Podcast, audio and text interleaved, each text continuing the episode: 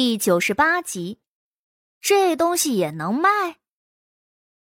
如今他这名声是臭了，对吧？我特来履行约定，免得有人说小爷爷我说话不认账。论起找麻烦，谢平怀的条理就特别的清晰，简简单单就将事情说清楚了。大家伙儿不由唏嘘了一声，原来是这事儿啊！还以为又有谁家的姑娘被欺负了，这会儿来算账的呢。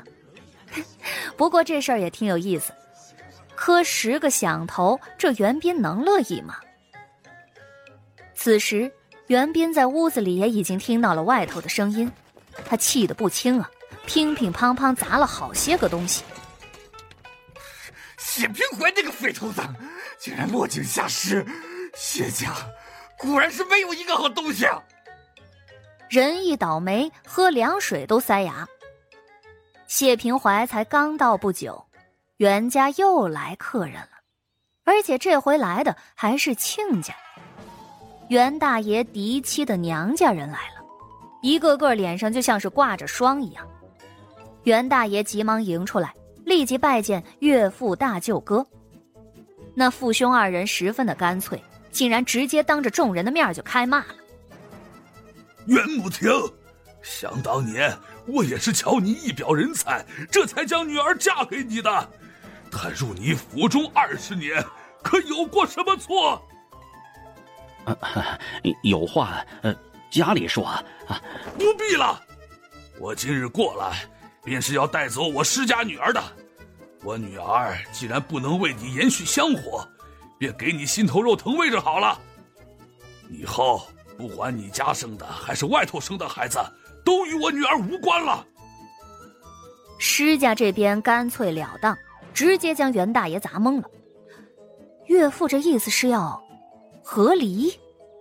这么多年都过得好好的，就为了这事儿？可这都是外头的人胡说八道啊，怎么能落井下石呢？施家早有此意了，可是这袁家没分家。袁慕庭的老父亲在朝中也还有些人脉，若是两家合离，必然是要结仇，互相都不好看。而且施家从前对袁家的事情了解的也不多，只以为是女儿生不出孩子来。可袁慕庭唯一的孩子也是养在他女儿身边的，母子情分也是有的，施家也便作罢了。可如今袁家出了这档子事儿。太子殿下的人给他传信，他才知道，什么养在身边都是骗人的。这些年，那小妾一直欺压着他施家的女儿。他那女儿也是傻，受了这么大委屈，也不知道跟娘家说。怪不得每次提起袁斌，都是一言难尽的表情。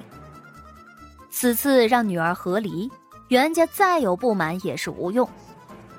虽然不知道太子殿下为什么要管这事儿。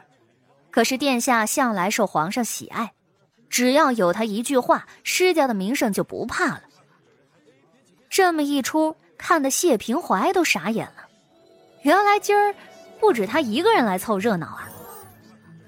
嘿，老伯，带走好啊！袁斌可不是东西了，谁认他当儿子谁倒霉。他和我打赌打输了，至今都像缩头乌龟一样，不敢露面呢。你是什么人，竟敢大放厥词？袁慕庭看着似乎是要打人了，谢平怀胸脯一挺：“嘿，你当小爷是吓大的？袁王八，我告诉你，你儿子输了就得认。明儿我和我姐在书院等他去磕头，要是不去，小爷以后天天来。”袁王八。袁大爷整个人都不好了，浑身上下都冒着一股绿油油的怒气。施家的人都忍不住多看了谢平怀一眼，嘿，也不知道这是哪家的孩子，真是有种啊！你，你敢在官员府邸门前大闹，你是不是不想活了？哼，我爹是谢牛山，谁还不是个官了？谢平怀哼了一声。谢牛山啊！袁大爷和施家父子都愣住了。谢牛山和谢平岗，那可是一对狠人呐。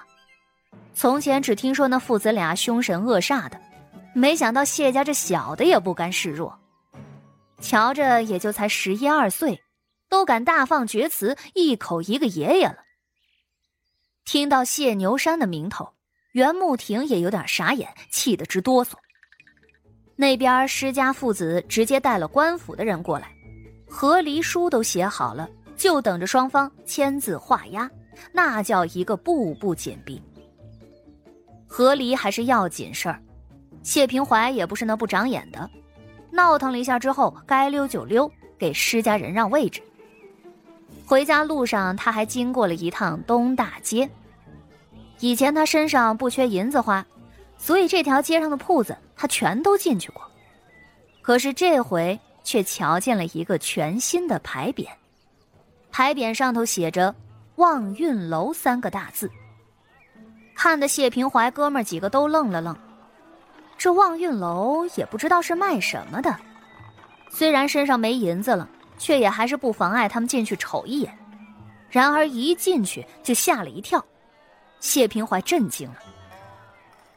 符，这玩意儿能卖吗？这铺子值不少银子吧？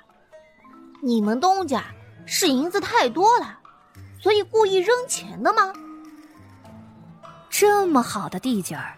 开个什么铺子不成啊？竟然卖符咒！他话音刚落，就走来了一个身影，声音冷悠悠的，听上去不太高兴。卖符很差吗？萧玉荣嫌弃的看了他未来徒弟一眼，心里是连连叹气，随后又扫了一眼铺子，眼中闪闪带着星光。这可是他替师姐选的位置。师姐卖的东西就是与众不同，一点铜锈味都没有啊！本集就播讲到，感谢您的收听。去运用商店下载 Patreon 运用城市，在首页搜索海量有声书，或点击下方链接听更多小说等内容。